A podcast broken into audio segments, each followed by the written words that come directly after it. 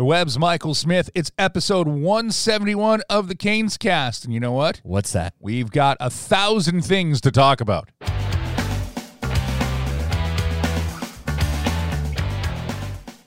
Ah, yes. Jordan Staal playing his 1000th game in the National Hockey League on Monday night when the Detroit Red Wings were in town.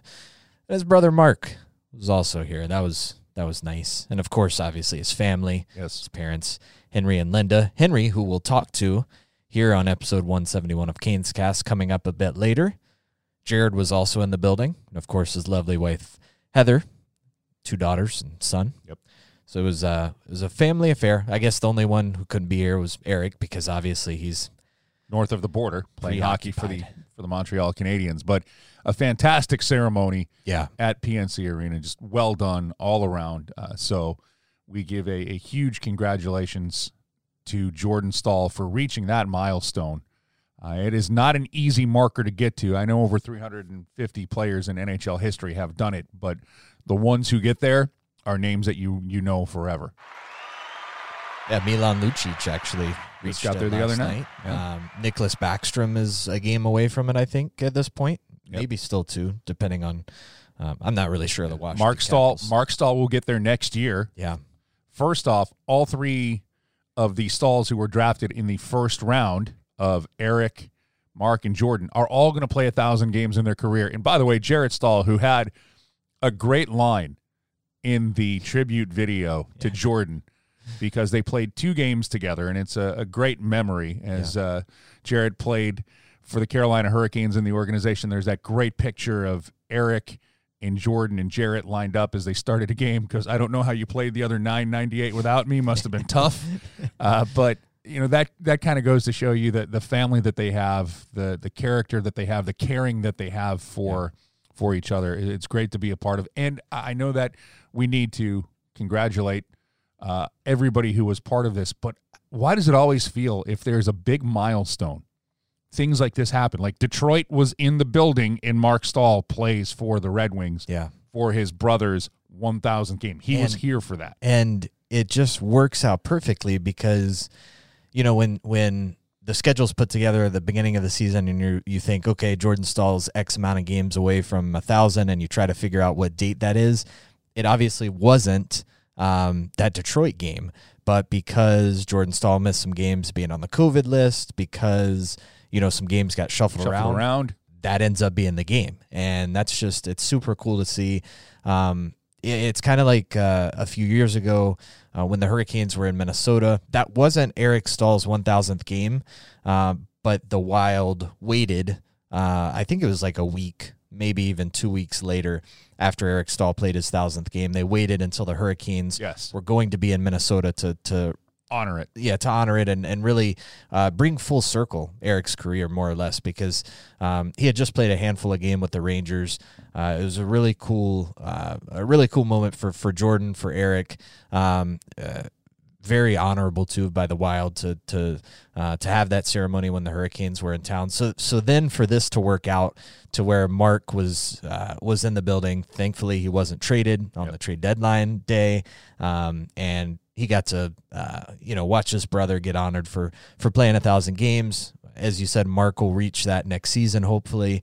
Um, and I did see too uh, when uh, when the Hurricanes were presenting Jordan with his gifts, uh, obviously the painting, the the silver stick, um, and then the players gifted uh, Jordan and his brothers a, a trip to Pebble Beach, a, a little golf trip. And I saw Marc give a little double fist pump on the bench. I think he really enjoyed uh, uh, seeing that, and he's he's probably looking forward to to hitting the links with his brothers. So it, it really was just um, just a great night. Uh, up until the end of the ceremony, of course, everything after that was was not great. We'll get into that, but um, it was very. I, I think Jordan doesn't like being the center of attention or in having the spotlight on him and having to talk about himself and his accomplishments, but he deserved every minute of uh, that attention that was given him, every minute of uh, the praise that was heaped on him by his teammates, by his coach, by former teammates. Um, he just he's he means a lot to this organization. He means a lot to his teammates and to his friends. And for him to be honored like that for for such a momentous milestone uh, is is really cool to see. I have an early one of these for you. If you like it, you can take it. If you don't, send it right back. Jordan Staal will be a Selke finalist this year. I think so. Yep, I'm going to take that. Um, you know, it's you you you could have made arguments in previous years just because of how good he is defensively, but Rod Brind'Amour made the point earlier this season that it is truly a a, a well-rounded, complete sort of two-way forward, and part of that is putting points on the board. Yep. And Jordan's done that this year. Um, and again, if you ask anybody, him, teammates, whatever, they'll say not a lot's changed. It's just the puck's going in. Yep. He's got some confidence, and and there is some truth to that. Um, but I think this is the year really that everything has kind of come together, and he looks uh, similar to I think the the Jordan that everybody saw in Pittsburgh in those those early years. Um, I think he looks quicker on his skates this year. Uh, some of that that um, that straight line speed. Uh, the the overtime goal against uh, Nashville comes to mind, where he was able to break away from uh, Eeli Tolvanen uh, and just sort of beat him down the ice. Um, th- that comes to mind. Uh, his his hands have been uh, really good, especially in tight this season. Some of the uh, the plays he's made on the power play in front of the net, um, and that's a big reason why he's putting points on the board this year as well is the fact that he's playing on the first power play unit. So he's playing with guys like Sebastian Aho, Dougie Hamilton, Andrei Svechnikov, all guys who are going to um, contribute offensively, whether they're shooting the puck at the net and he's getting tips or, or, seconds and thirds, or he's dishing off to them and they're making magic happen. So a lot has gone into his success this season, but I do think um, a Selke uh, nomination yeah. at least uh, is is on the horizon. No, I, I, think he's going to be one of the three names that will be the finalists for it when we get to the end of the season, and deservedly so. And, and I think in years past, uh, and this is, and I, I, get where a guy who won the Selke Trophy twice really has more say on the criteria or criterion because I know whenever I say that, there's English teachers out there that lose their mind over. Are you referring to more than one category or one? Uh, let's just go with what Rod Brind'Amour said. He would know far better than anyone else what it takes to win that. However, I've always looked at that award of that's the one where you give the recognition to the guy who sacrifices scoring points to make sure the other guy doesn't. Yeah. So uh, that to me has been the award that you look at and say, okay, we'll give the credit to the guys who generally don't get it. Right. But uh, I think this year Jordan Staal will get his due, and then of course you know Patrice Bergeron's always up for it, so we'll figure out if he's nominated for it again, which he he normally always is. There's a lot of deserving players for it. Mark Stone in Vegas uh, is up for it, and he's one of the best two way players. And I think really that's what the award has become now. You know, instead of you just say defensive forward, it's the best two way forward in the yeah. National Hockey League, and that's where the the points really do factor in, and he's gotten the points this year. Uh, also, as Michael said, we will find out what went into making this journey for Jordan Staal and the Staal brothers. Uh, we will be joined by Henry Staal a little bit uh, later on here in the podcast, but this is a moment to let everybody know this is Canes Cast, and it's brought to you by Storm Brew from the great folks at R&D Brewing. Storm Brew, just 97 calories, 2.4 carbs, and now that people are back in PNC Arena, you can get a 16 ounce can for $5 as you watch the Carolina Hurricanes play hockey. What a deal. What a way to enjoy a great game responsibly with Storm Brew from R&D. Plus, R&D Brewing has more than just Storm Brew, Michael. Thank you. Yes, they have uh, uh, some some delicious seltzers. I know we're getting into those uh, warmer weather days now, so uh, a nice seltzer by the pool or on the beach or – outside on your porch when you can't wait for that? when the pollen disappears of course. Well, that's we're all waiting for that. Yes we are. Um, isla hard seltzers there's uh, black cherry tropical lemon raspberry and key lime for you to enjoy. There's also riviera the mexican lager seven saturdays and ipa really anything you're looking for r&d makes it. We recommend storm brew because they sponsor the podcast and it's crushable and crispy and delicious. And you can get it at any of your favorite grocery stores locally within I think, a reasonable distance here of, of Raleigh. And if they don't have it, ask for it.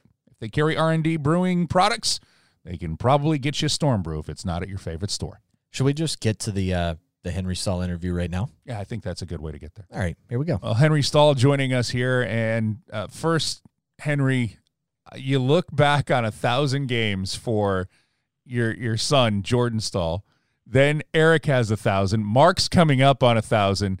Uh, and Jared had the line of the night for Jordan's ceremony, asking how he played the 998 without him. It had to have been tough. Um, when you see the relationship uh, that that your boys have, where it seems that they are brothers and great friends, is that one of the things that you look on on nights like that with? That's where the pride really comes from with with what your boys represent. Yeah, you know what, Mike? That's so true. It's uh, it it's kind of what my wife always, Linda always, you know, she's always talking about that, and she's, uh, you know, she's got a comes from a large family, and then she was always, she's always, you know, especially when they're junior and stuff, and you know, they kind of, well, they obviously all went their own way at 15 in some respects, but I think that they kept not only in close contact, but they've become pretty good friends, and it's, uh, so it's been, it's been really nice for us, and and you know, the wives all get along, and of course. Uh, and crazy grandkids running around with the, the cousins, you know. So it's been and it's been really good. You know, you're always gonna have some spats here and there, but generally, it's been, that's been really really satisfying. What was the uh, the ceremony like for you and, and Linda and, and really the whole family to be there on the ice uh, with Jordan? Yeah, it was it was special. They did just a phenomenal job. The Hurricanes. I uh, you know I didn't know really what to expect, but uh, I mean I've gotten I've had so many comments and you know, a little. I guess I don't know Jordan told you, but a little Lila there is the second little girl. She didn't quite get it, and, and she thought Jordan was leaving. She thought he was being traded or something. So she he was he was crying. It was so cute, but uh, yeah, no, they they did a really good job, and it was uh, it was well put together, and it was. Uh, you know, it was. I think uh, it was almost well, too much, but uh, I, you you know guys know what Jordan is like. He yeah. yeah. It, it's not really up his alley, and you know was, uh, he thought it was pretty cool all wearing number eleven and that sort of thing. But you know at the end, the end, he he, he, he probably says he's kind of glad it's over in some ways. You know, get back to back to the business of of of being a team and trying to win games. It's when you look back on um, when uh, of Jordan's a thousand games in the in the National Hockey League, and then uh, I would imagine I haven't tallied them up, but I imagine close to hundred, maybe even over hundred in the postseason. Uh, are there any memories that, that kind of stick out in your mind uh, of some of some signature Jordan Staal uh, hockey memories? Oh boy! Well, of course, like and you know, was a, you know, it's funny. It just you know, right from from when he was just a, a little guy, and he well, he was never really a little guy, but he, he was a young younger, and he he played he played up on Marc's team.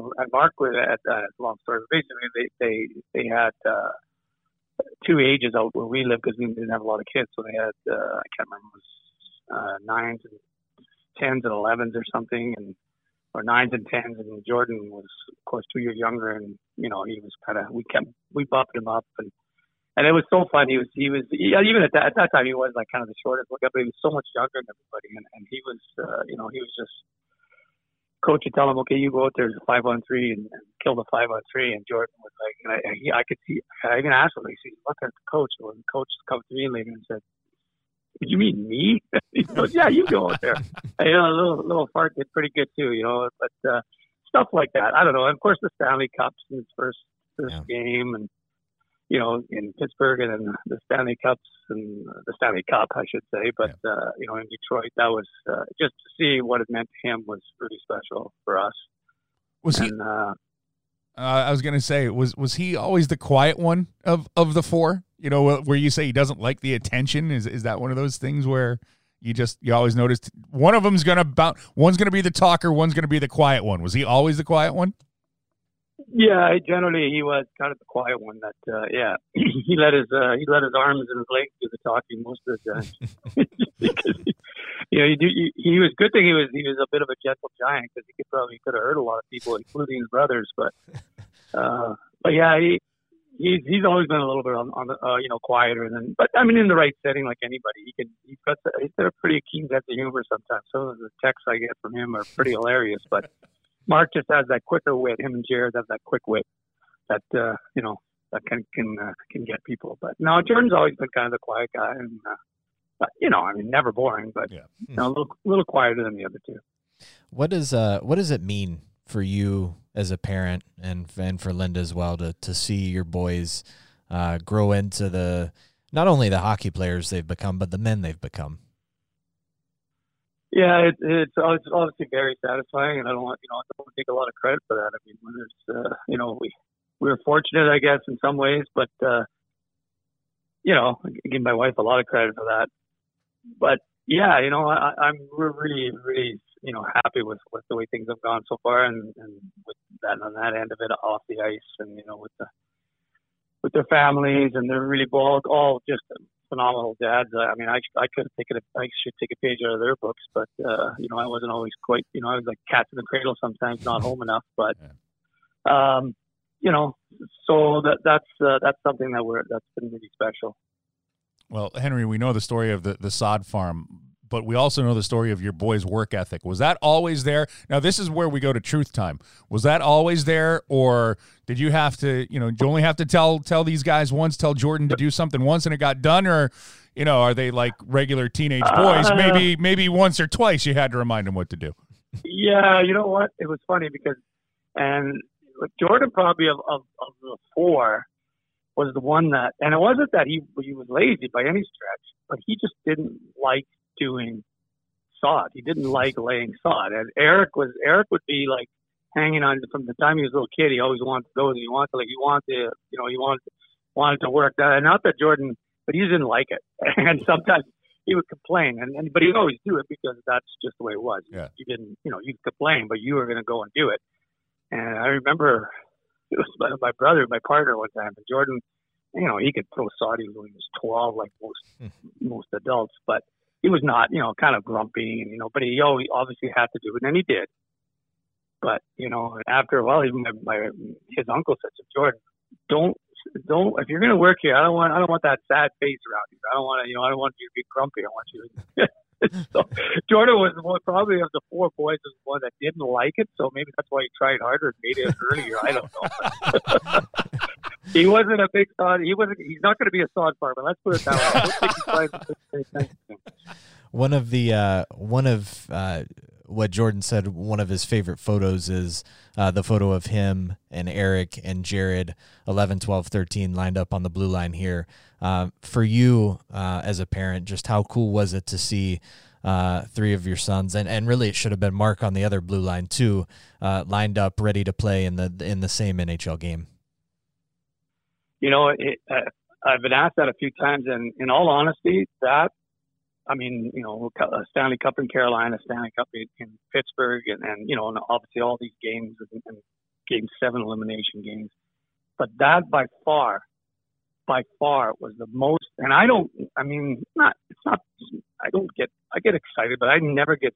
And and as like anything, you know, you, you do it a lot or you're watching a lot. You don't get as wound up in it as I used to, but uh, that was by far the most nervous I've been for any any NHL game. Stanley Cup didn't matter what it was. I was just I just wanted I didn't want Jared to like uh, get out there, fall on his face, and just look so out of place that that it was embarrassing, you know. And, and maybe it was a more a fear thing, and I was happy for him. Yeah. And yeah, a little bit sad that Marc couldn't have you know been in that game. Uh, that would have been like the icing on the cake. But by far, that's that was it was it was the coolest and the and and at the same time scariest moment of of hockey that I've ever experienced.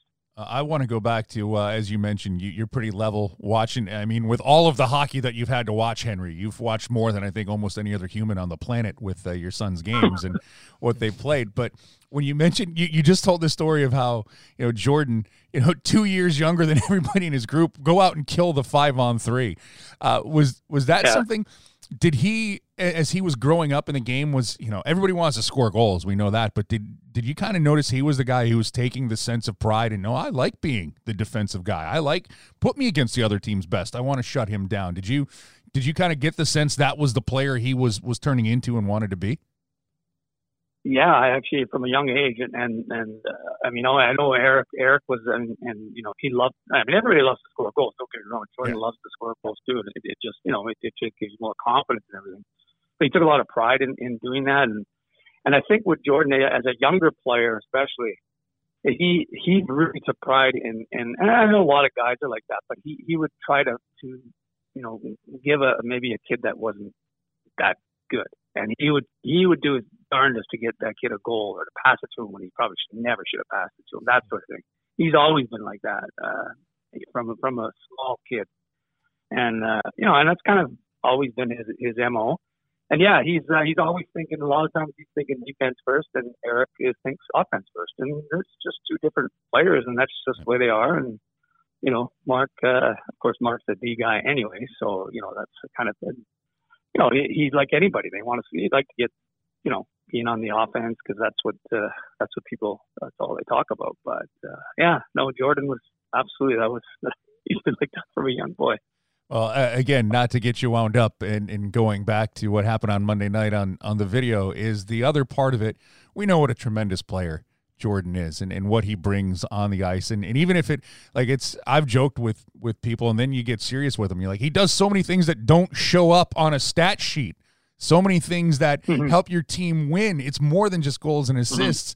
I know that at some point Yeah. that that had to, you know, I know that that might irk some people, but when you hear like Rod Brind'Amour say that, he's he's been the exact same player every minute he's been here. Is that kind of when you're like a dad? Yeah. You're like, yeah, th- this is what he does. He'd love to score forty, but Yeah. this is what he does. Yeah, I know, and it's and you know even even I know I know Jordan sometimes himself he doesn't appreciate what he does. Honestly, he doesn't. He doesn't. You know, because it doesn't show, show up in the score sheet sometimes, and you know he maybe miss uh, whatever this chance. But Yeah. I mean, you you had, I talked to Marc. He said if, if I had Jordan as my centerman on every shift, he said my my job would be so much easier because he's so good in his own zone. He's so responsible. You know, and, and you know Jordan after a while doesn't want to hear that because you know like everybody you want to score. But you know, this year it's been a little bit better. I mean, he's been on the power play. You know, he's winning draws. You know, getting oh, his, his points as well. But Yeah. just feeling a part more part of the off- offense. But but even if he doesn't, I know what Rod, exactly what Roddy thinks. Roddy was the exact same player, really. Maybe he had a little more offense than Jordan did, but uh, does. But you know, they were very, very, very similar players in that way, and both you know character guys that that just did what they had to do and were and were good at it. All right, and uh, one last thing, and I don't want to get wound up on on this. Henry and Henry Staal, kind enough to take some time out here to talk to us about his son Jordan and his his sons who've played in the National Hockey League. But uh, when I was watching the the video tribute that uh, was was up here, and then everything that was done afterwards, everybody talked about the player, but then it was the man right away. You know, best friend. Don't have to ask him for anything; he'll be there for you. Uh, is you you look at, at the character and the person that that Jordan has become. Um, there's some stories certainly we can all share about it. Uh, not asking you to to get too too personal on this one, Henry, for lots of reasons because you know No. Jordan doesn't want Jordan doesn't want the No, uh, attention for it. But uh, how when you you see everybody come up to you and tell you, you know, you know you're gonna get he's a good hockey player, but to hear all of the things that he's done behind the scenes that you probably didn't know about because he's not going to tell you where that's where you're like okay No. you know he he he gets it and I I don't have to worry about this guy Right. I mean, I, I, I yeah, no, I mean, I, I, I obviously, yeah, I don't know all the stories. I know some of them, and, you know, I'm not gonna, you know, you know, repeat any, any of them for for whatever reason. Yeah. But, but I mean, basically, I mean, even growing up, and and, and I mean, they all have different characteristics. But I, I always said to jo- about Jordan, if, if I was talking to Jordan, I said, you know, he's a big man with a bigger heart, and that's what he is. Yeah, hundred percent. Henry, thank you so much for taking the time. We we greatly appreciate it, and uh, you know it's Yeah. it's it's really fun watching the Staals in the playoffs because they always seem to come up with big moments, big power play goals or big overtime goals. I hope so. Yeah, I mean I it's it's so. it's Yeah, I proof. We've seen it. I hope that continues. I don't know, maybe it'll continue in Montreal as well, but I, you know, I mean, obviously, but uh, not Detroit. But uh, yeah, I I mean, Carolina's got a great team, and uh, it's going to be fun to see where where it takes them. So, well, well, it's uh, it's always fun. Excellent, Henry. Thank you so much for joining us today. No problem. Thank you. Our thanks to Henry Staal for joining us here on Canes Cast. What a great family. Oh, tremendous family. Uh, remind me one day. I don't know if I'll ever get full clearance, but there's a story I need to share. Okay, Uh, One maybe, day. maybe one day. down the line. Yeah. Yeah, I think I know what you're talking about. Yeah. What and, and this kind of leads me into one of the questions I did want to touch on is, you know, Jordan Staal's played obviously a thousand games in the NHL. Uh, 569 of those have come with Nice. the Carolina Hurricanes. Yeah. Nice. Um, so, of those 569 games, what uh, do you have a moment that sticks out with you? And obviously, there's some more in the playoffs as well, Oh, I have. Yeah. and there's some really good ones in the playoffs. Yeah. There's there's a, really good ones. a playoff moment stands out for me first, uh, and that was in the Islanders series after the Canes just beat the Washington Capitals. I know we're talking. you- You're asking of the 569 Well- regular season games that he's played. Well, you, I Um, think you have to include playoffs because that's, you know, when you think about great moments in sports history, there a lot of it is, a lot of them are playoff moments because So- those are the games that that really, you know, mean something. So I'm going to go and maybe some recency bias here for me. Uh, he's done a lot of incredible things. You know, he's had the funny thing is he's had nights where you don't notice the other team's best player and he was at his best and that's I could point to those. Yeah. But let me go to game 1 in the Barclays Center in round 2 of the playoffs 2 seasons ago. Canes just win in double overtime over Washington and then Jordan Staal on the back door in overtime. I'm, I'm on a radio call of the game. That's the, the first playoff game victory I get to call. Uh, and it's it's phenomenal. And just the, the read and the play that he makes. And the Canes win that game and, of course, sweep the Islanders and then go on to the Eastern Conference Finals. And then Tripp yells, "Consume me!" Yeah, well, I was going to leave that one conveniently out, but now it's brought up there. And it's it's out there for the world to hear. You It can is. you Yeah, can Google it. It's there. It's a part of the call forever now. Yes, it is.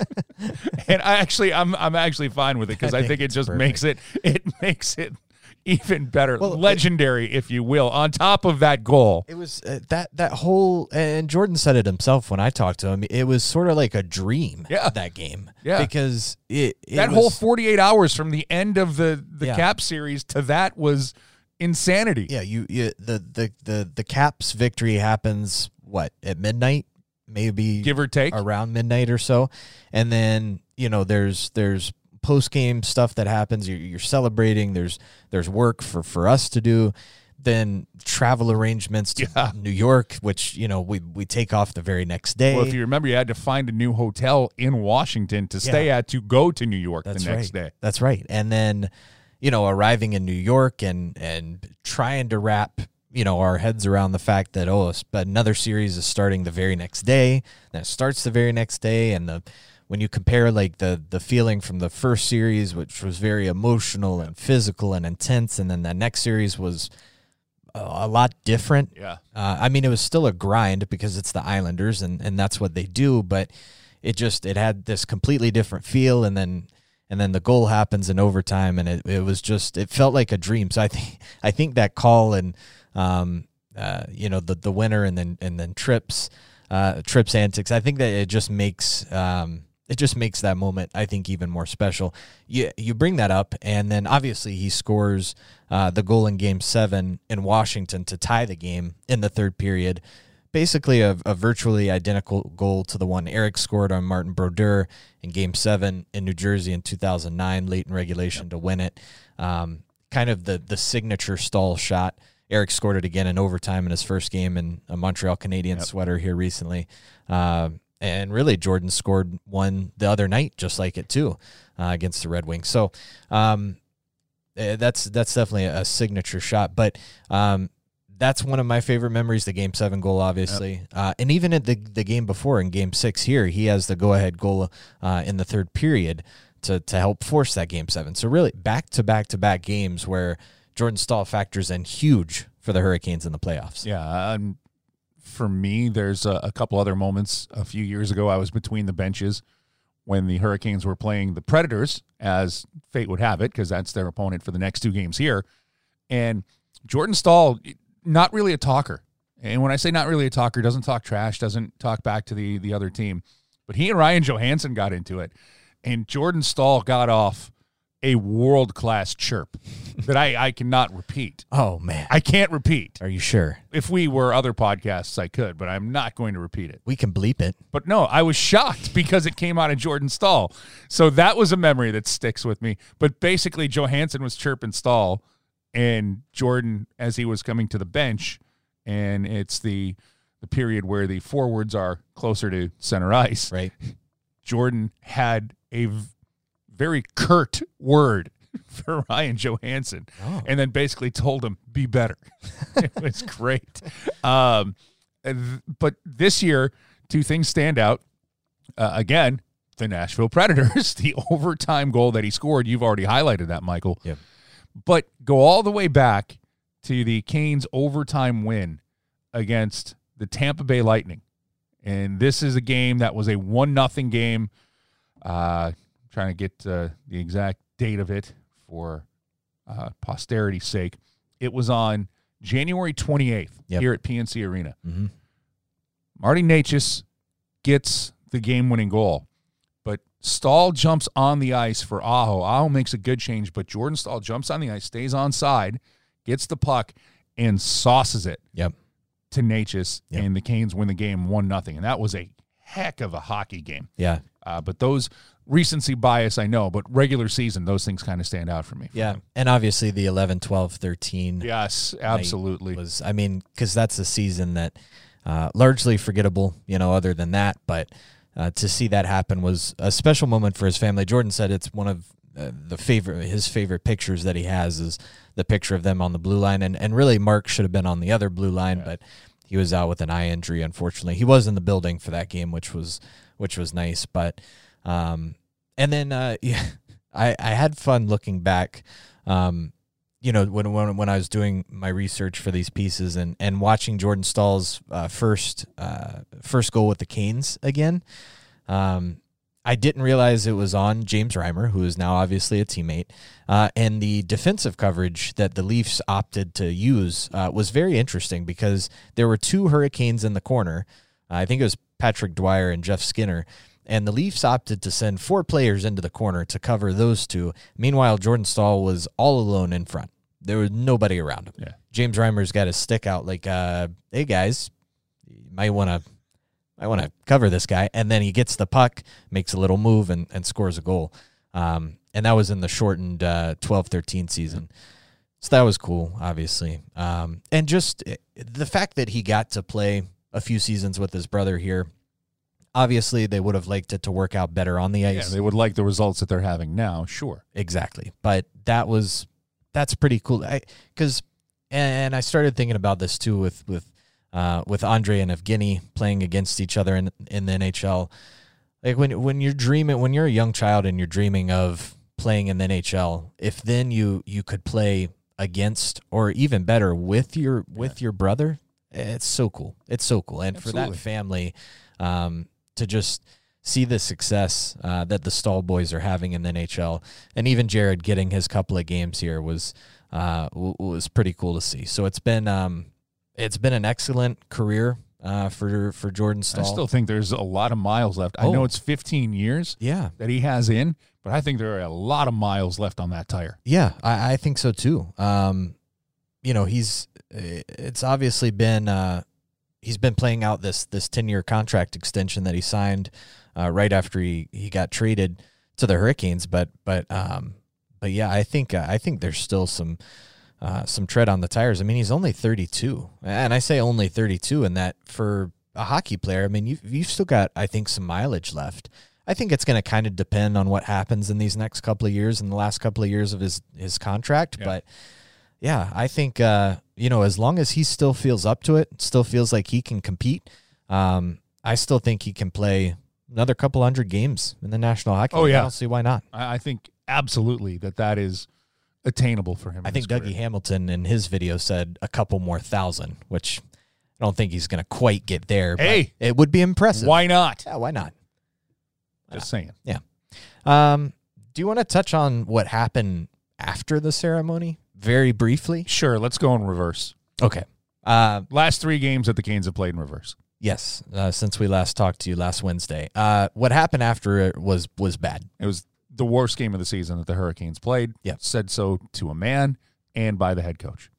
The end. Yeah. That, I- I that's don't- basically it. I mean. I don't think there I don't think there's anything else you, you need to revisit except for I thought James Reimer was outstanding. Yeah. Uh, he you know he gave the, the Canes a chance to win the game. And, and this all right, let me pull this out of the, the game. They weren't good. No, And it was still nothing, nothing after two periods with a chance to win a game. that's right. That they weren't good. Yeah. And that's what this team has been doing. But this was the first time this year where, especially after Adam Erne scores early in the third period, I don't know about you. I got the sense of like, I, I don't, I don't think it's there yeah. tonight. Yep. Uh, and it proved, you know, I can do this. That's like a hindsight's twenty twenty. I can say that's what the feeling was. But that was kind of my feeling. I'm like, if the Canes do not tie this up and tie this up quickly, this this is going to go Detroit's way. And give Detroit credit. You know, Yep. they're they're they're scrappy. I don't know why people forget about this in pro sports. The other team gets a check too. Yeah. You know, they get paid to play. They have pride. Uh, the trade deadline was over for them. So pressure was off for guys who were thinking they were going to get dealt. And I know that this, we, we got some questions about this that we'll get to in a, a larger sense. But, you know, they, they've got talented players in Detroit. And if you don't play your best in this league, you're going to get beat. You, and I love Rod Brind'Amour has said this a few times as the head coach of this franchise when his team has not given the effort required to win the game. Yeah. Which has what- not been much. Oh my gosh, Like- we could probably count it on one hand. yeah. In since the two he's and a been the head years. coach. Yeah, exactly. Seriously, we got what we deserved. Yep. You move on. Yeah, exactly. And that's look, uh, it's it's you can dwell on the game as much as you want, but it exactly it's not going to make much of a difference. No, they've think got 15 games left. You move on to in the way the games have come this year, Michael. I don't get this whole hand wringing. Like if this was, if the Canes were in a bit of a spiral, like if they had or if lost five of their last six and then that happens, Yeah. all right, now you shrug your shoulders and say, is there something that we're looking at here? or if they're you know five six you know fighting for that four spot they, then yeah sure maybe it's a problem but when it's the team's 10th regulation loss in their 41st game i shrug it off and move on and that's i think exactly what the hurricanes are going to do you just shrug it off you move on and you face a nashville predators team that's that's hot uh, and that you could potentially match up in the first round of the playoffs against. I mean, that's that's really what it comes down to. I think it's it's if you said if you had told me before the season that hey the hurricanes are going to lose 10 games in regulation in the first 41 games i would have been i would have taken that in an instance. It, it doesn't matter when those 10 losses happen. Um, yeah it's it, it was an ugly game and it was bad and um, you know the effort wasn't there and uh, you'd obviously like to see the team be better but go ahead and get that out of your system now. Um, take the off day on Tuesday, get away from the rink. The the, the last two day gap in between games this season just happened. So get away from the rink on Tuesday. Come back on Wednesday like the team did today at practice and get better, and then come forth with a better better effort on Thursday. That that's really eh, that's going to be the most telling thing. Is it, it's not that the team lost to Detroit, whatever, looked bad. It's how do you respond Yeah. on Thursday against Nashville? And the team's still 14 3 and 4 at PNC Arena. Yeah, And- 27 10 and 4 overall. Still tied for first place and in the in the Central Division. six three and one in your last 10 i mean Yeah. it, it's still the numbers are all still good games like that are bound to happen at some point just let it happen now to a team that you know it's it's almost better that it happens against a team like detroit because you're giving away points to a team that's not going to make the playoffs Yeah, I see that. You know? I and I agree with that. It's not like this was that kind of effort against Florida or Tampa Bay, and now they're going to leapfrog in front of you, and it it's costing you standing. I get that. I want to go back to I think I've said this before on this podcast. Is one of my favorite quotes from Steve Logan, the former head coach of East Carolina football. Yep. and he talks about wins and losses. And football is a little bit different because the season is so short. You you only have so many games that you're going to play, and we're talking college football at the time to boot. But the way that this season is set up, I think it's the exact same thing. And he would say, if you'd win a game, that's great. What are you going to do with it? If you win, meaning moving on to the next one. If you lose a game, it's what are you going to do about it? Yep. And the Canes have an opportunity to do something about the way that they played on Monday night, and they'll try to correct anything that they might feel is a problem with their game on Thursday. And I think they will because this Nashville team, as Michael has pointed out, has all of a sudden got as hot as a pistol. They are eight and two in their last ten. i want to say they're th- they've won 13 of their last 16 Sounds right. which is also pretty good I thought that they were one of those teams that was me too ready to to just say, okay, fold it up. Call this season uh, an off year. It was a weird year. They were dealing with a lot of injuries, but And they're they're still dealing Oh, with yeah. a decent amount. But they might they might get in. I, Uh, th- the I think they are. the I- team the team that I thought was going to get there, the Dallas Stars, maybe just too many injuries there. As we're taking a, a bigger look at the Central. All right, so that's the spinoff of that. Let's go to uh, the game on Saturday where the Canes lose in overtime to Detroit. I thought a shootout. I thought the Hurricanes had an outstanding first period. Yep. I thought that the game was there again to be won. There's a controversial ish call. Nino Niederreiter thought he had an equalizing goal, and he gets called for goaltender interference. That he clipped the skate of, of Thomas Greiss as he was in the crease, but how did he get there? Did you know Alex Biega get him there? Did he do enough to get out of the way? I thought he had the game tying goal, but it gets taken off the boards, goes to the situation room in Toronto. They say no goal, but then the Canes come right back, and Sebastian Aho ties it, and Carolina is able to get a point. Yeah, that's one of those where I think it's um, well, one, it's former video coach LJ Scarpace getting his revenge on the Canes, um, but it's also one of those that's a total toss up. And if you're the Red Wings, why not try to challenge it? Yeah, that you know? well, that's why because I remember Tripp turns to me and he goes, "Well, I don't, you know, why why would you make the challenge here? Because if it is the game tying goal, now you're going to set yourself up uh, with that." And, and Tripp was looking at it just from as we were waiting for the replay yeah, to yes or no make the call. Not you know when you see it, you can definitively do it. We were waiting for the angles, and that was my thought. You're Detroit. What do you have to lose? You Yeah. know, going into that, you had 13 wins on the season. You Right. have nothing to lose by doing this. and the only the only way you can take a goal off the board is to challenge it. Yeah. So you might as well. Um, And it, and it wasn't even that Tripp thought that it was a, a wrong challenge or a bad call. He, we were just waiting for Right. The replay. So And I- that's one of the things that you ask, like, hey, it's a gamble for this team, and and I'm I'm with you on. and I and I think the call was fine. I mean, I, I have no real qualms about it. I mean, if it's if it's the other situation, I'm probably wanting a goaltender interference too. So, um, and like you said, it didn't end up mattering because Yeah. Sebastian Aho scored the game tying goal anyway. Um, By the way, Tripp was correct on the other challenge that happened on Monday night as well. Had that right off the bat. So yeah, and that was that was um that was a close one too. yeah, I think it's it's one of those where since the call on the ice was onside, it just it was way too close to and apparently the blue line camera didn't have a great angle. Yeah. I also think it's one of those things where the blue line is now that it's raised. Remember, if your skate was off the ice, right. if you look, you know the heel, and it was Adam Erne who ended Oh, up yeah. being the goal scorer. Yep. his heel was off of the ice, but I think it was on the blue line. I don't, I Yeah. didn't get all of the looks of it, but Yeah. That's it. All right, so but the Canes, you know, that's where we talk about them. The resilient Carolina Hurricanes come back. They get a point, as you mentioned, in the shootout. Had a chance to get two, but they got a point. Andrei Svechnikov with a nice shootout goal too. Yeah, he is. He's starting to get good at that. Yeah.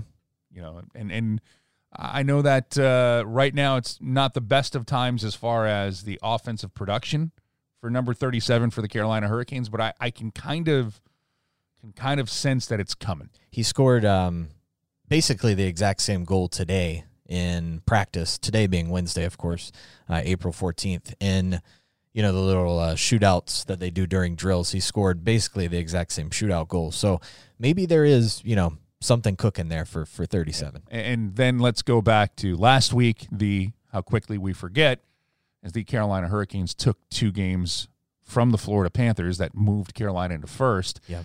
Uh, and the last game was a three nothing shutout victory for Alex Nedeljkovic over the Panthers.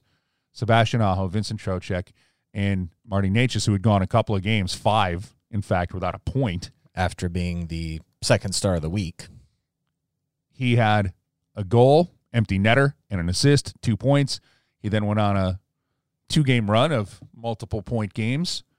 Uh, so it was good to get that going. But, you know, it's funny because people look at the Canes are 3 3 and 1 against Detroit this year in seven games. They're 5 0 and 1 against the Florida Panthers. yeah. So it's it's it's weird. It is weird. I, I don't really know how to explain it. I mean, it's look, it's why I think it's just one of those weird things, and and it goes back to what we were talking about before the season is that it's just going to be hard to win every game you play against these opponents, even Detroit, even a a, a depleted, you know, even a, a Detroit club without Anthony Mantha. Yeah. I was going to ask you, what sports do you follow besides hockey, like regularly, where you pay attention to where teams are and what goes on. Football. Football's tough because it's such a small schedule and you don't play Yeah. opponents more than twice unless they're in your division. And college football, you only play everybody once. College basketball. College basketball, It's I was kind of I was trying to go for a similar thing with that. yeah. Uh, but generally, really good teams in college basketball don't lose to the bad teams in their conference. Generally, doesn't happen. I mean, it'll happen every now and again. There's that any any given Sunday phrase in football. what hockey has come down to, and for other sports, as people know, I'm a big baseball fan. I know you know that. Yep. And when you go back to the, I'm a Yankee fan, so people are gonna, whatever. Yeah. that's fine. If you don't like winning, that's your I knew it. That's your problem, not I mine. knew it. Yeah, if you don't like winning, go ahead, be that way. uh, but the Yankees, even when they were, you know, dominant in the mid '90s and, and late '90s, there was always a team in the division or or in the league, the American League, that you're like, oh, they're just going to steamroll this team, and they would have problems with them, you know, always. And I never sat back and went, why can't they beat this team? I'm like, well, you know, the other team probably gets up for playing this team. Yeah, Oh yeah, for sure. There's there's some of that, and I hate doing the human nature because I don't think this is part of the equation here. But you look at the standings; we're in first, they're in last, and you're like, all right, our the uniforms will roll them out, and that'll be enough to get us a win. It you can't do that anymore in sports. Yeah. You can't, and I'm not saying that's the mentality that the Canes have. Yeah, it, it, it could be because I think that's only human in some ways to think, okay, well, maybe we can. And Sebastian Aho and and uh, you know mentioned it Yeah. that maybe they got a little too cute, Yeah. and maybe that's what you that you try to do. You're like, okay, maybe I can make this play that I can't usually Yes. make, or, or try this, and and that just it doesn't work. And sometimes against teams, this is going to sound very disparaging to teams that don't play well. Okay, so But- cover your ears, Detroit well, lots of other teams. and Ottawa. If you play Buffalo And Anaheim, I mean, there's there's a few, but if you play the game the right way and hard, they stop playing because they're like, we don't have anything else to play for. Yeah. If you make the night hard for them, a couple of guys are still going to remember they're playing for contracts. They're playing to stay in the league. They're playing to, you know, move on or or whatever it would be. The the team that that's in last. There's plenty of motivation to play, but if you say we're going to play a really hard game against you tonight, you, you got to come through us in order to win. Teams that don't have winning records or know how to win don't want to play that game. Yeah. So don't get cute. You know, it's, it's one of those things. Don't get for pitching. You never want to get beat with your third best pitch. So just come out and throw your first be- throw your first pitch, throw your best pitch, and and nine out of ten times you'll wear a team down. But this Detroit team has talent. Yeah. They And- really do. Michael Rasmussen was a top ten pick. Yeah, and uh, Steve Yzerman, I think, did a good job at the trade deadline. Yes. stocking up on uh, some pieces and some picks. Um, and speaking of the trade deadline, and speaking of Anaheim, the Hurricanes made their one deal of the deadline with the Anaheim Ducks. Part of the thousand things we're talking about here. Yes, sending Hayden Fleury West uh, in exchange for uh, Yanni uh, which I think I nailed You did. ish, I hope so. That's how I plan on saying it. So and then and a sixth round pick. a six round pick in the 2022 NHL draft.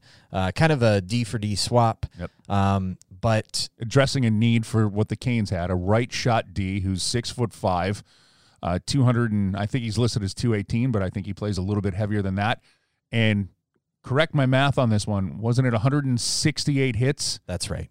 Coming in over in 42 games? third in the National Hockey League. Yeah, of all skaters. yeah. Um, just a big fella who hits bodies. Yeah. and that's um, And he's you- a third he's a third pairing guy who can kill penalties, but Right. he brings that jam, that physical play to the blue line. That if people were looking for a comparison, it's the Joel Edmundson role of last year for Yeah. the Carolina Hurricanes. it's Cedric Paquette on the back on the back end, exactly. And it's when you look at the two trades the Hurricanes have made this year, the the move to acquire Paquette, then the move to acquire Hakanpää, they're very similar in that it's it's about fit. Mhm. The Hurricanes haven't necessarily, um, you know, gone after that splashy move. They've more so looked to address a very specific need. well, they did the splashy moves last season, That's right. bringing in Vincent Trocheck, bringing in Brady Skjei. That's right. And um, and really the splashiest move of them all is going to get Teuvo Teravainen back in the lineup, which hopefully happens sooner rather than later. But you know, we, we should say obviously Yeah. no timetable on that yet. Again, concussion, you don't know. He's been skating, but he hasn't yet joined the team, so still some question marks there. But that's that's really the splashiest move the Hurricanes are going to make up front. Yeah. is getting him back in the lineup. So And I think that's how they approach this deadline, Yeah. going, we're going to get this back. this balances out the defensive pairs, lefty and righty in each pair. You've got um, a stay-at-home defenseman who you compare with Jake Bean as it was in practice on Wednesday, or with Jake Gardiner perhaps as well. Um, it just it brings balance. It's just a better fit. And for Hayden Fleury, he's going to get an elevated opportunity in Anaheim uh, to really showcase uh, why he was the seventh overall pick. Uh, in the 2014 NHL draft. Uh, so it's a good opportunity for him. Yes. It's a trade that I think works for both teams, and that's why the Hurricanes made the trade they did, the one trade that they did, and they felt comfortable with the team they had. Uh, let's go back to Hayden Fleury on this for just a second. Uh, I think that you just hit the nail on the head. This is a fit for him too, going the other way. Yep. And this is going to be a chance for him maybe to get top four minutes That's he in, goes, in Anaheim. he goes from being a six, sometimes seven, to probably a three, four Yeah. in Anaheim, which is which is good for him. I mean, at the worst, four five. Yeah. You know, he's he's going to be a top two pairing. He's going to get minutes. He's going to play. I think that we saw last year him take that step forward in the bubble against the Rangers in the what, what is it playing the the qualifiers. qualifying round. Yeah. Uh, in the playoffs, we saw him take that step forward.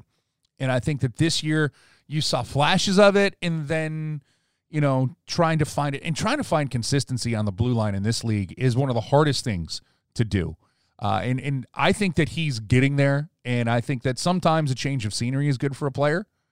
And I wish I wish that guy nothing but the best. Oh, hundred percent. And I think he'll do. I think he'll do fine Yeah. in Anaheim. I think that he will fit in.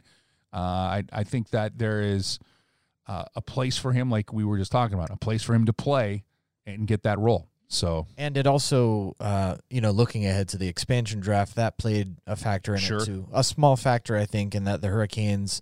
Uh, we know Fleury is going to be an attractive, uh, an attractive piece for for Ron Francis. Yes. He was his first draft pick as a general manager.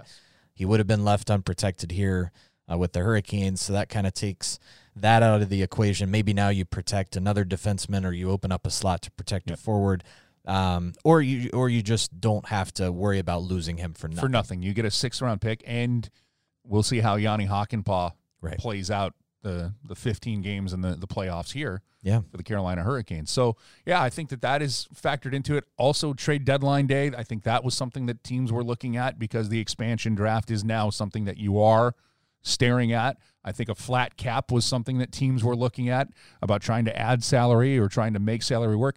How many deals brought in San Jose or Detroit or somebody else to take money off of a contract for a guy to be shipped someplace else? Right. Trades mean- had to pass through a third team as like the the bank of the deal. First time, I know it's happened, but it's a rarity. But first time I ever saw draft picks for a draft three drafts from now Yeah. Getting getting exchanged Getting because you have to creative. make yeah you've got to find a way to make things work and, and especially as we mentioned with the cap you had to be creative the other thing I think uh, worth mentioning about this is goes back to something we mentioned uh, before the season, in that the Hurricanes uh, basically just made the one signing in the offseason, bring uh, s- signing Jesper Fast as a free agent. by the way not flashy but fit perfectly i think we'd all say that that's worked out That's kind of been the common thread in the Hurricanes and the moves that the Hurricanes have made this year. It's it's been all about fit and not as much about splash. Um, and in a season like this, uh, I think it is important because again, when you look back at training camp, it was a quick camp. There was n- there were no exhibition games. You just hopped right into the regular season. So the Hurricanes, I think, benefited from not having wholesale changes to their lineup. They basically had the same group they had in the bubble a few months before, uh, with maybe a new face in there, maybe a couple not in there, but you're still uh, the guys playing on your uh, on your team are the ones that were with you just a few months ago in the bubble.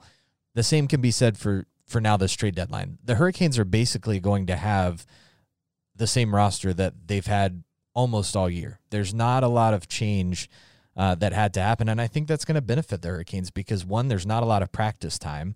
Uh, so if you bring in a ton of new faces, that's uh, uh, it, it's tough to figure out during a game versus Yep. you know being able to either bond with them uh, off the ice uh, or just kind of figure it out in practice. Uh, so I think it's it's it's just going to be beneficial for the Hurricanes that they didn't make a lot of changes, and that's kind of what head coach Rod Brind'Amour likes. He he doesn't want change for the sake of change, and when you have a group, when you have a roster that you like, uh, you might as well keep it together, and Yeah. that's what the Hurricanes were able to do for the most part at the trade deadline with addressing one very specific need uh, that they honed in on. Sure. Absolutely. Should we uh should we take some voicemails? I think we should. And how could people reach us if they want to leave a voicemail here for Canes Cast, Michael? It's very simple. We have a toll free number. Do do numbers still exist that have tolls? I, don't, I would think so. I Yeah. guess uh, ours is toll free. Yeah, It's there's, nine- there's, I I don't call those numbers, oh, but I'm sure there are those who do. that's true. Uh, you can call us toll free. It's 919-500-7819. Um, you'll hear us greet you, uh, and then you'll be able to leave us a question, a comment, uh, anything you want. Hello, friends. It's 919-500-7819. Hey guys, this is Scott, the uh, Atlanta Caniac.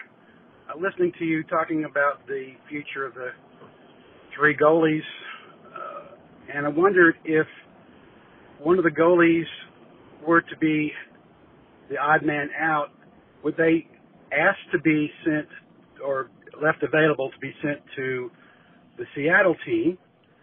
Uh, would that be a opportunity for either Reimer or Ned- Nedeljkovic? uh, to start a new tradition, be a part of a new thing, being a young person like that. Just something to muddle over.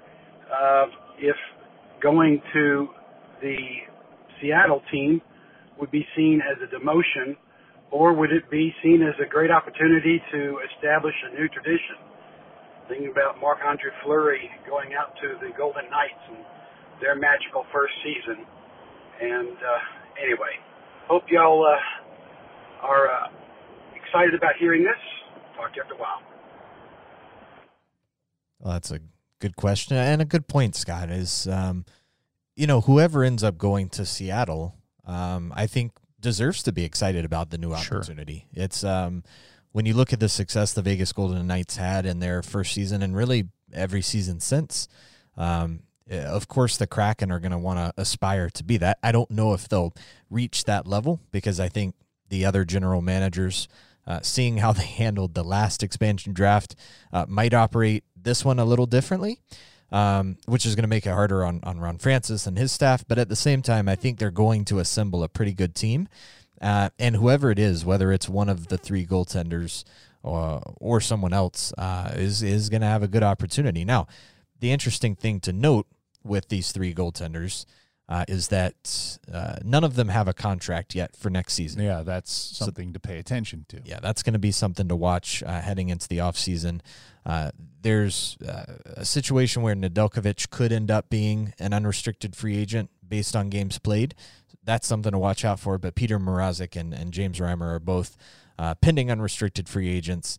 Um, so uh, the goaltending situation is going to be is going to have to be addressed one way or the other for the Hurricanes this summer uh, because they're going to need a couple guys uh, on their roster, and that's going to be uh, uh, something that that I think these next few months and the playoffs kind of help maybe tip their hand on on who they're going to want to uh, explore keeping around.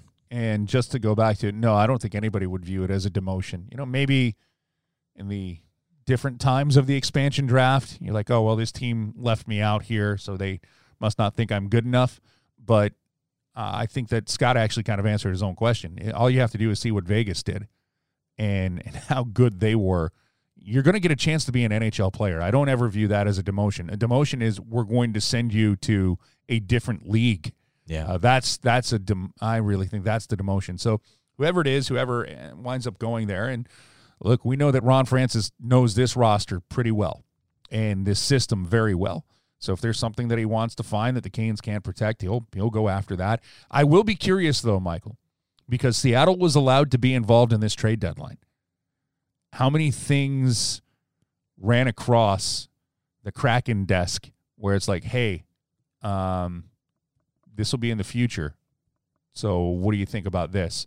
for the expansion draft because that's what George McPhee did with Vegas. Right. He got active in the the trade deadline before you even had a roster Yeah. for Seattle. Seattle doesn't have players to trade, but they have other Picks. other currency. Yeah, exactly. Uh, good question, Scott, and Yeah. thanks for listening uh, from Atlanta. Hey, Mike and Mike, this is Connor calling in from Cary. Currently enjoying a crispy storm brew and thinking all things Canes. I've got a question for you, and then I'll like it, take it on the back end. Uh, for my question, having watched the first game of a two-game set against Detroit, I was wondering what you guys thought of what makes them so difficult to play against, because they've kind of had our number to an extent this season. You know, coming in, I wouldn't have thought Detroit was going to be the the one where we'd have an even series after six games, but you know, here we are. Um, just wondering what you all thought of them specifically and why they're such a tough matchup for the Canes. Um, and then for my legacy take it, um, I have an interesting one for you. So we've seen Svetch come so close to scoring many times recently, but he seems to just be in a bit of a slump and he's playing a bit frustrated. So my like to take it is uh, Andrei will have a hat trick before the season ends, just really letting go of all that frustration. Um, so let me know what you think. Love the pod. Keep it up. Great work. Moi moi, go Canes.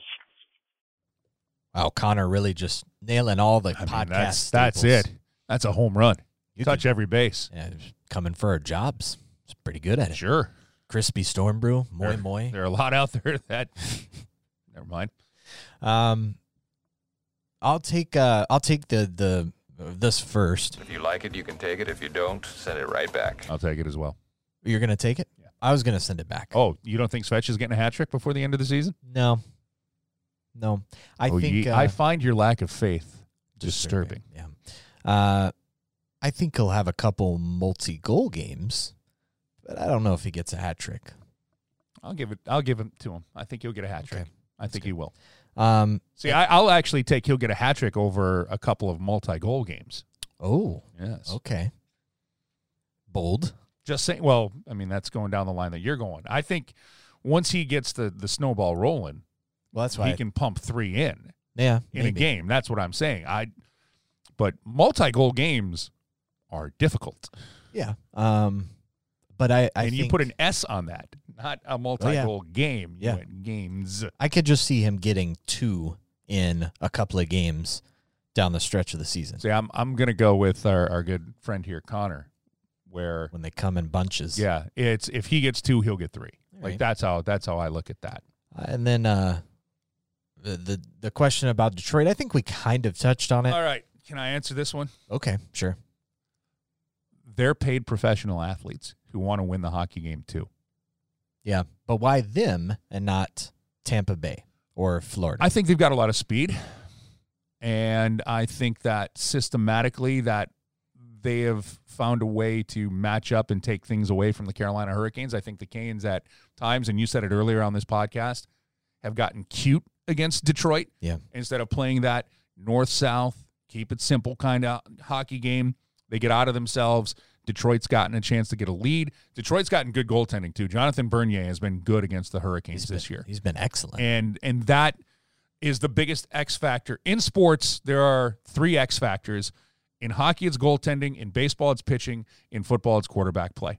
And the funny thing is, goaltending is never off the ice, where pitching and quarterback play is. So other things can get you out of that. But if you get a goalie who's hot and is feeling it, he can make life miserable for a bunch of shooters. And Bernier has been good. Greiss was all right the night before, but the Canes still pumped four on him yeah, and technically five because I think the Nino Niederreiter goal counts. But then does the Aho goal happen if the Niederreiter one isn't taken off the board? then you're ripping into the fabric Yeah, of of time Yeah. and space, and I'm not Matthew McConaughey. well, All right, all right, all right. but uh, it's Detroit has Detroit has players who, uh, if if you start to gamble, they like to gamble too. You know, they they'll play a little bit more open, and you saw a lot of odd man rushes by Detroit because they took advantage of that. And plus, you know, they they have to play a hard style of game just to be in it, and, And and, that's it. and maybe LJ just gives them a big old rah rah speech before the game. Maybe he puts money on the Our board. good friend LJ Scarpace, Yeah, former video uh, assistant here, video coach for the Carolina Hurricanes with he and Chris Chris Huffine, and uh, he's a Michigan native. Is LJ so? He got the chance to go back to Detroit and work for the Red Wings. Maybe, maybe. I doubt he's listening, but if you are LJ, we miss you here. Maybe he's given the Herb Brooks speech of his life before every game. He I don't know. I have to ask him. All right. Uh, Hope thanks. that answers your question, Connor. Great call. yeah, great call, and uh, enjoy that crispy storm brew. This is Cody uh, from Greensboro. Um, I have a question and a comment. Uh, so my question is, how does the the daily, I guess it's using the cap relief um, for sending players up and down from the taxi squad? Did they have to uh, go through waivers each time, or is it just that first time? Because it seems like every single day after a game, you see like Jake Bean or Jake Gardiner going up and down. Um, and then for my comment, uh, it seems like I was always a person who thought last year our problems weren't our goaltending. Um, that wasn't in question. It just seemed like it was the secondary scoring, and I see that this year we have that secondary scoring. It's almost like uh, players like Aho uh, is kind of going under the radar of having still a great season, but because you're getting Vincent Trocheck and Niederreiter and Staal all contributing and Necas as well, you don't really notice him as much, which I think is pretty cool and interesting that that is a very successful uh, team to have that much depth. Well, thanks for that call, Cody. Greensboro and OG Caniac, maybe. Hold it down.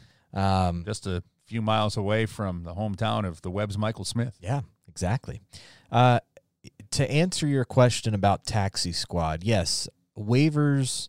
Uh, so for a player like Jake Bean, Jake Bean does not require waivers because of his uh, his age, his experience in the NHL, games played, all that. So he can go up and down from the Taxi Squad as many times He's still on his ELC, right? Yes, as the Hurricanes want. Um, Jake Gardiner did pass through waivers and can now, uh, since he's cleared, he can go up and down from the taxi squad for uh, a period of 30 days, I think it is, for a month, uh, until he would then have to clear waivers again In 30 days. before he was able to do that. So it's it, it, it depends on the player. If the player requires waivers uh, to go to the minor leagues, so think of the taxi squad as like the Chicago Wolves, but but here. Yep. Uh, the minor leagues, but here. So, uh, in order to, uh, if a player has to pass through waivers to go to Chicago, um, then they must pass through waivers to go to the taxi squad.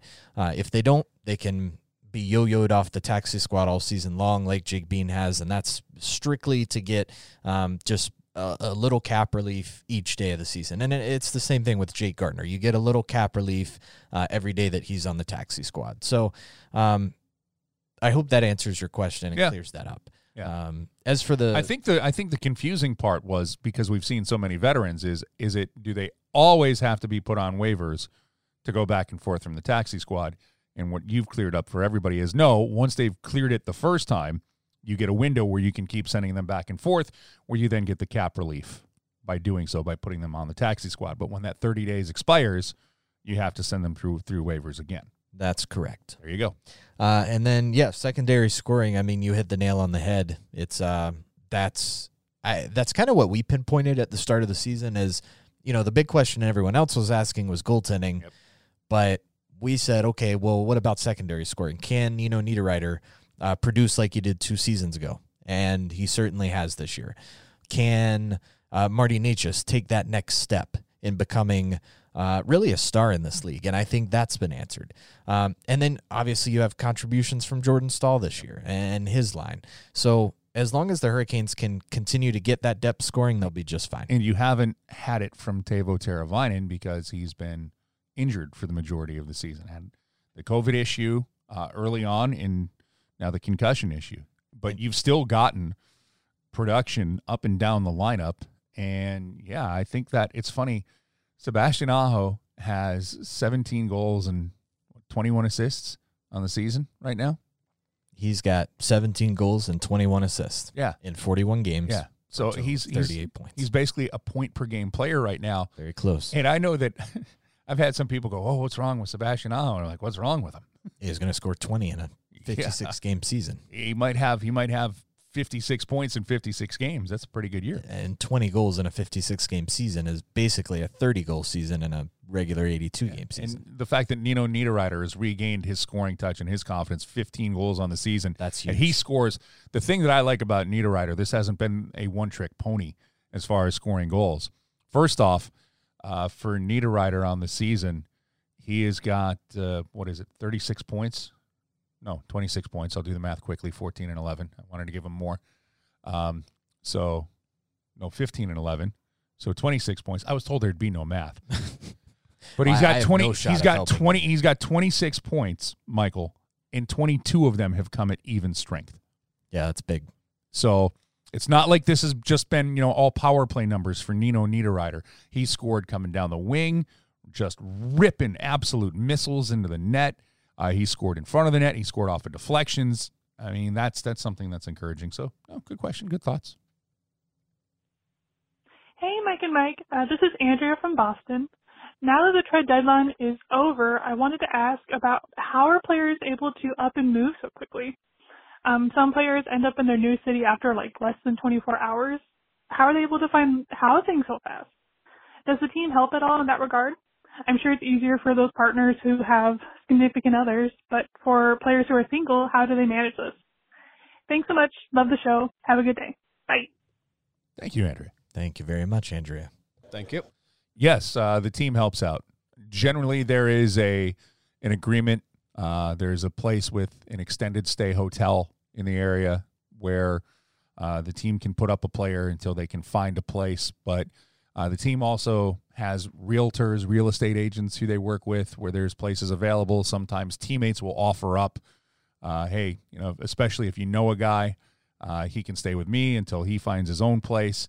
But 99% of the time, usually you're living in a hotel until you can get situated and get an apartment or or a home or something along those lines. Yeah, and it's this year with protocols and and COVID nineteen restrictions and such makes it a little more difficult. Um, Yeah. In the case of Hakanpää, uh, the Hurricanes were able to fly him out uh, to Raleigh from Anaheim on Monday, or from California at least, um, Monday night. Yeah, he was in San Jose. He was in San Jose, so he gets here Monday night.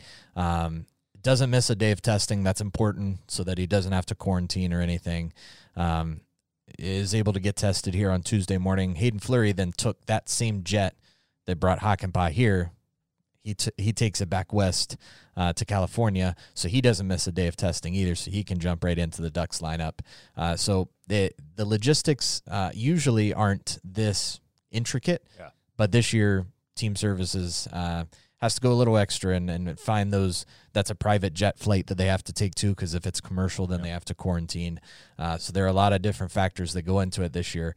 Um, that's a very good question andrea from boston. Thanks for listening. Yeah.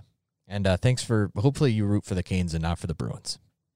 But if you do root for the bruins Oh, then- she's she's calling the Canes cast, so. That's true. Not calling Bruins cast. yeah is there even one? I, I haven't bothered to look. Hi, this is Brian in Raleigh. I have a like it, you can take it. Whoever comes out of the Central will win the cup this year. that's a straightforward one First off, love it. Gets right to the point. No Yeah. meandering. Yeah. Here's what I got.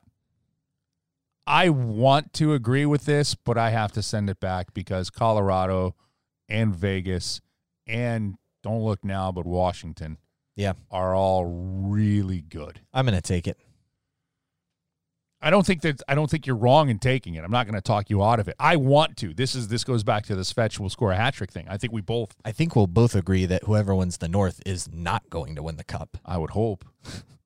Sorry, Canada. Sorry, Eric Staal. Yeah. I mean, if Montreal does end up coming out of The- the North, The funny thing is, Montreal is a team that would scare me because Carey Price in a seven game series. I know that we, I think we have made the legend of Carey Price now bigger than Carey Price, which I think is, well, but I think it's hard to do because Carey Price is excellent. Excellent. I th- he was one of the reasons why they were able to win a series in the bubble. That's why. So- So, that's why I'm saying if you get to, if Montreal gets to the final four, they frighten me because I think Carey Price can win a series. Yeah, like we just talked about with goaltending, why Detroit has had success against the Carolina Hurricanes. You have a goaltender. I've seen it firsthand. A goaltender get into another team's head to where the other team wouldn't say the goalie's name Yeah. because that happens. Yeah. But uh yeah, sorry Canada, you're not going to win the cup. No. It's going to remain in the United States just like it has Where it belongs since last- 1993. Yeah. So Going on 30 years. try again next year, Canada. Sure. Hello, Mike and Michael, and all you great Caniacs listening to this fine podcast. Um, coming to you this after last night's unfortunate second loss to Detroit. Um, I'm expecting a very, very different game come Thursday. Anywho, my question is, come next season, will we see a banner retirement ceremony for Cam Ward? Uh, love listening to this podcast, guys, and uh, we'll talk to you later. Have a great day. Let's go, Canes. Wow. Uh, I don't think we got a name there, but thanks for calling. Mhm. Um, glad you're enjoying this fine podcast. Yes, we appreciate it. Fine podcast. I think one day we will. I don't think next season. Yeah, I'll, I'll agree with that. I'll agree with that. Okay. Um, that's all the voicemails we have, but I think some- we have a couple of Twitter questions. here Oh, before we've we got get a few things on the old Twitter question. Uh, this is from Adam Webster at Webo26. Hi. There's an underscore. Oh, nice. With the departure of Fleury and his number four jersey, is this the first time in Kane's history where there isn't a player with a single digit jersey number? Mainstay players like Wesley, Wallin, Gleason must account for most seasons. I did the research on it, Michael. This is the first time that the Carolina Hurricanes will take the ice without a player wearing a single digit. Really? Really. Hmm. They've had Glen Wesley Yes. since relocation. Mm-hmm. They've had Artur Zerbe, Mm-hmm. Tim Gleason with his 6 Mhm. Matt Cullen who wore 8 Mm-hmm. Uh, then you had Hayden Fleury who wore 4 Mhm. Joel Edmundson who wore six. This is like recently of, of players Bryan who Allen here. with five. Bryan Allen with five. Hmm. Yeah. Hayden Fleury wore five too. I think before he wore four. Yep. No, I did that. Andrej Sekera wore four. Ah, yes. So I, I I did the math. Checks out. So no single digit. No eh? single digit. Hmm. First time in Carolina Hurricanes history they will take the ice. Now I'm sure there might have been a game where there was injury and things yeah, like I was that, but say, yeah, but where there's not a player listed on the roster who wears a single digit. interesting. Because I mean there were games this year where Hayden Fleury was a scratch That's and true. there was That's no true. single digit on the ice. Yeah. So not not one on the roster. Yes, this is Yeah. not one on the. That's it. Uh, not a single digit jersey number on the roster. Fair, fair. Okay. Okay. Uh, one more. Uh, if we're gonna get down this line, and we've kind of answered this, but I will continue to go with this. If you're ready, Mister Smith. I am ready. It's from our good friend from across the pond. Paul Lawson. That is correct. Hey, Paul. Hope you're well. Do you believe in jinx teams? We just can't seem to beat the Red Wings. No, I do not. Well, we know your stances on jinxes. So. I don't believe in it. Yeah, I, I, I don't either. I just, yeah. Hey, uh, Have a dram. Yeah. Enjoy the Scottish weather. And the Hurricanes are not going to see the Red Wings in the playoffs. So That's a plus, right? that- that is a plus. The wee man speaks the right words here, as Paul likes to call you. Yes. Um, Oh, you're a wee fella. he's a good lad. He is a good lad. All right, that's it. Okay. Good with that. All right. Well, our you're good with that. I'm good with that. Our thanks to uh, Henry Staal for joining us earlier on this podcast. Thank you.